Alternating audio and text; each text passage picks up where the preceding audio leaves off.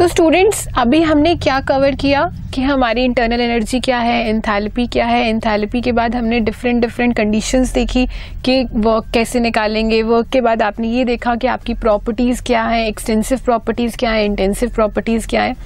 अब जो हम नेक्स्ट स्टडी करेंगे वो क्या है? हीट कैपेसिटी देखो इस चैप्टर में ना आपने जो बात करनी है या तो एनर्जी की या मैटर की या फिर हीट की।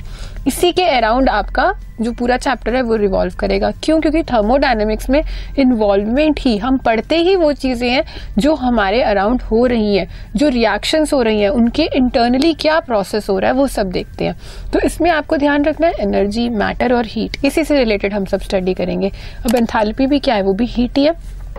तो उसी का एक्सटेंसिव पार्ट है जो हम ये देख रहे हैं। क्या है? हीट कैपेसिटी नेम से क्या पता लग रहा है? हीट कैपेसिटी मतलब किसी चीज़ में कितनी हीट है?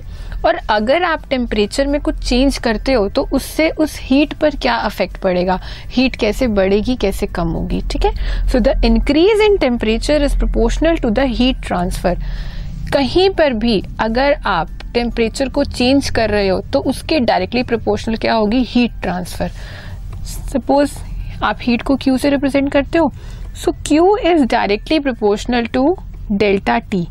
अब डेल्टा टी क्या है? फाइनल और इनिशियल में से माइनस करते हैं। जब भी डेल्टा कैलकुलेट करते हैं फाइनल और इनिशियल में से। मतलब पहले अगर आपका टेम्परेचर 30 डिग्री था, फिर आपने उसे 32 डिग्री कर दिया। तो डेल्टा की वैल्यू 2 हो गई। मतलब 2 डिग्री से आपने उसे इंक्रीज किया। ये इंक्रीज करने पर उसकी हीट में भी कुछ चेंज आया होगा। हीट या तो बढ़ेगी या कम होगी। जब आप टेम्परेचर बढ़ा रहे हो तो ऑब्वियसली हीट भी बढ़ेगी। तो क्या होगा? हीट आपकी डायरेक्टली प्रोपोर्शनल है किसमें इंक्रीज इन टेम्परेचर में, जितना आपने टेम्परेचर को इंक्रीज किया। अब जब भी हम प्रोपोर्शनैलिटी कांस्टेंट को हटाते हैं तो वहाँ पर एक कांस्टेंट इंट्रोड्यूस होता है।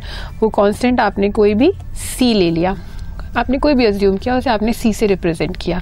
So where coefficient C is heat capacity और इस कॉफिशेंट को, ये जो सी है, इसे हम क्या बोलते हैं?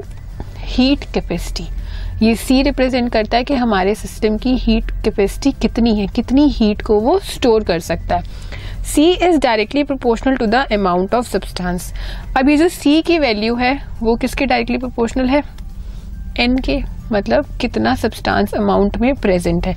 यहाँ पे फिर प्रोपोर्शनैलिटी कांस्टेंट लगेगा, उसे हटाएँगे तो it is the heat capacity for one mole of substance ये जो आप देख रहे हो एक्सप्रेशन उसमें आपको क्या पता लग रहा है कि जब आपका वन मोल है कोई भी गैस आप स्टडी कर रहे हो, उसकी अगर आप वन मोल की वैल्यू को स्टडी कर रहे हो तो उसकी हीट कैपेसिटी कैसे कैलकुलेट करोगे? C M equals to C by N N की वैल्यू वन हो जाएगी तो सी एम किसके इक्वल आ जाएगा? सी के इक्वल तो ये हमारी हीट कैपेसिटी हुई. हीट कैपेसिटी क्या हुई?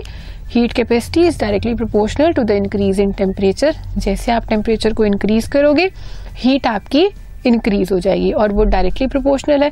जब आपने प्रोपोर्शनैलिटी का साइन हटाया तो वहाँ पर एक कांस्टेंट इंट्रोड्यूस हुआ जिससे आपने बोला हीट कैपेसिटी अब हम बात करेंगे molar heat capacity molar means अब वो मोल्स के टर्म में बात कर रहे हैं। So it is defined as the quantity of heat required to raise the temperature of a substance by one degree ये वो हीट है, ये वो हीट से हम बोलेंगे कि जब आपको किसी भी सिस्टम का टेम्परेचर सिर्फ़ वन डिग्री से रेज करना है वन डिग्री या फिर वन केल्विन मतलब वन यूनिट का चेंज उसमें आना चाहिए। अगर वो पहले 25 डिग्री सेल्सियस है तो आपको उसे 26 डिग्री सेल्सियस करना है। इतनी हीट जो चाहिए होगी, उसे आप क्या बोलोगे?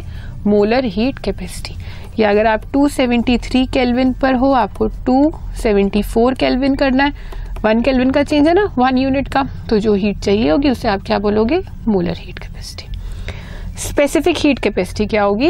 It is defined as the heat required to raise the temperature of one unit mass of a substance by one degree same जो आपने मोलर हीट में देखा, अभी उसका फॉर्मूला है Q equal to C delta T ये तो हमने लास्ट में भी देखा था जब हीट कैपेसिटी को स्टडी किया था। अब ये इसमें एक एम इंट्रोड्यूस हो गया। एम क्या है? मास ऑफ़ द सब्सटेंस और डेल्टा टी क्या है? राइज इन टेम्परेचर कि सपोज़ आप आइस की बात कर रहे हो। आइस पहले आपकी टेन डिग्री सेल्सियस पर है। टेन डिग्री सेल्सियस पर तो वो नहीं हो सकती, बिल्कुल वो लिक्विड फॉर्म में होगी। अगर हम चलो लिक्विड की बात करते हैं वाटर आपका टेन डिग्री सेल्सियस पे है, ठीक है? अब आपको उसे इलेवन डिग्री पे करना है तो वाटर का कुछ मास भी होगा। उसमें चेंज आप वन डिग्री का ला रहे हो तो वो क्या होगा? स्पेसिफिक हीट कैपेसिटी जिसे आप क्यू से रिप्रेजेंट करोगे, और यहाँ पर आप उसकी वैल्यू रखोगे मास की, ठीक है?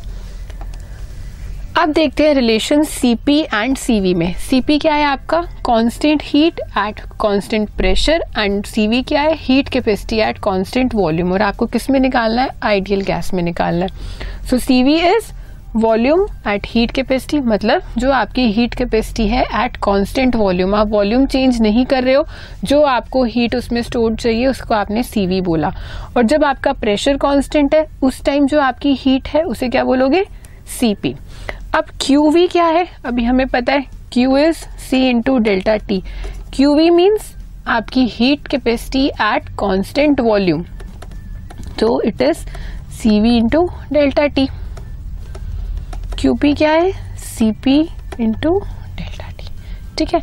ये आपको क्यू वी की वैल्यू मिल गई या क्यू पी की वैल्यू मिल गई? इसे आप किससे रिप्रेजेंट करते हो? डेल्टा यू इंटरनल एनर्जी से. इंटरनल एनर्जी क्या होती है?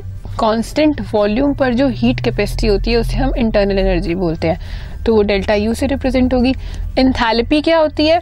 जो कांस्टेंट प्रेशर पर हीट कैपेसिटी होती है, उसे हम इंथैल्पी बोलते हैं। दैट इज़ क्यू पी और हमें ये रिलेशन पता है delta H is equals to delta U plus P delta V ये हमें पता है। तो यहाँ पे डेल्टा एच की वैल्यू पता लग गई। कितनी हो गई? C P delta T delta U की वैल्यू पता लग गई। कितनी होगी? सी वी डेल्टा टी अब आप किसकी बात कर रहे हो? आइडियल गैस की। आइडियल गैस इक्वेशन क्या है? P V equals to R T दो स्टेट्स ली थी वन मोल की अगर हम बात करें। अगर एन नंबर ऑफ़ मोल्स करेंगे तो एन यहाँ पर हम एन को वन एज्यूम कर रहे हैं। तो अब क्या हो गया? P V equals to R T दो स्टेट्स लिए हैं आपने। दो स्टेट्स लेने के बाद पी डेल्टा वी क्या हो जाएगा? Del n g R T यही था ना? अब डेल्टा एन जी की वैल्यू क्या है? वन। तो आर टी डेल्टा टी, क्योंकि दो डिफरेंट डिफरेंट टेम्परेचर होंगे हमारे पास।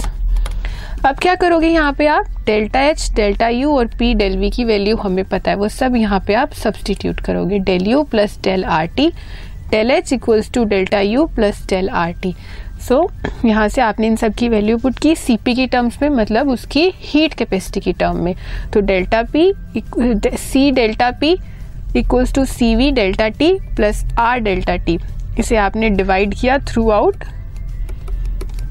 डेल्टा टी से। इस इक्वेशन को आपने डिवाइड किया तो आपका सी पी और सी वी में क्या रिलेशन आया?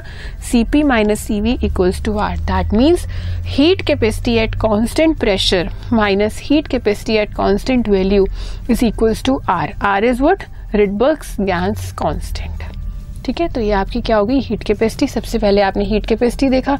वो क्या होता है? फिर molar heat capacity specific heat capacity और सीपी और सीवी में आपका क्या रिलेशन है? This podcast is brought you by Hubhopper Shiksha Abhiyan अगर आपको ये पॉडकास्ट पसंद आया तो प्लीज़ लाइक शेयर और सब्सक्राइब करें और वीडियो क्लासेस के लिए शिक्षा अभियान के यूट्यूब चैनल पर जाएँ।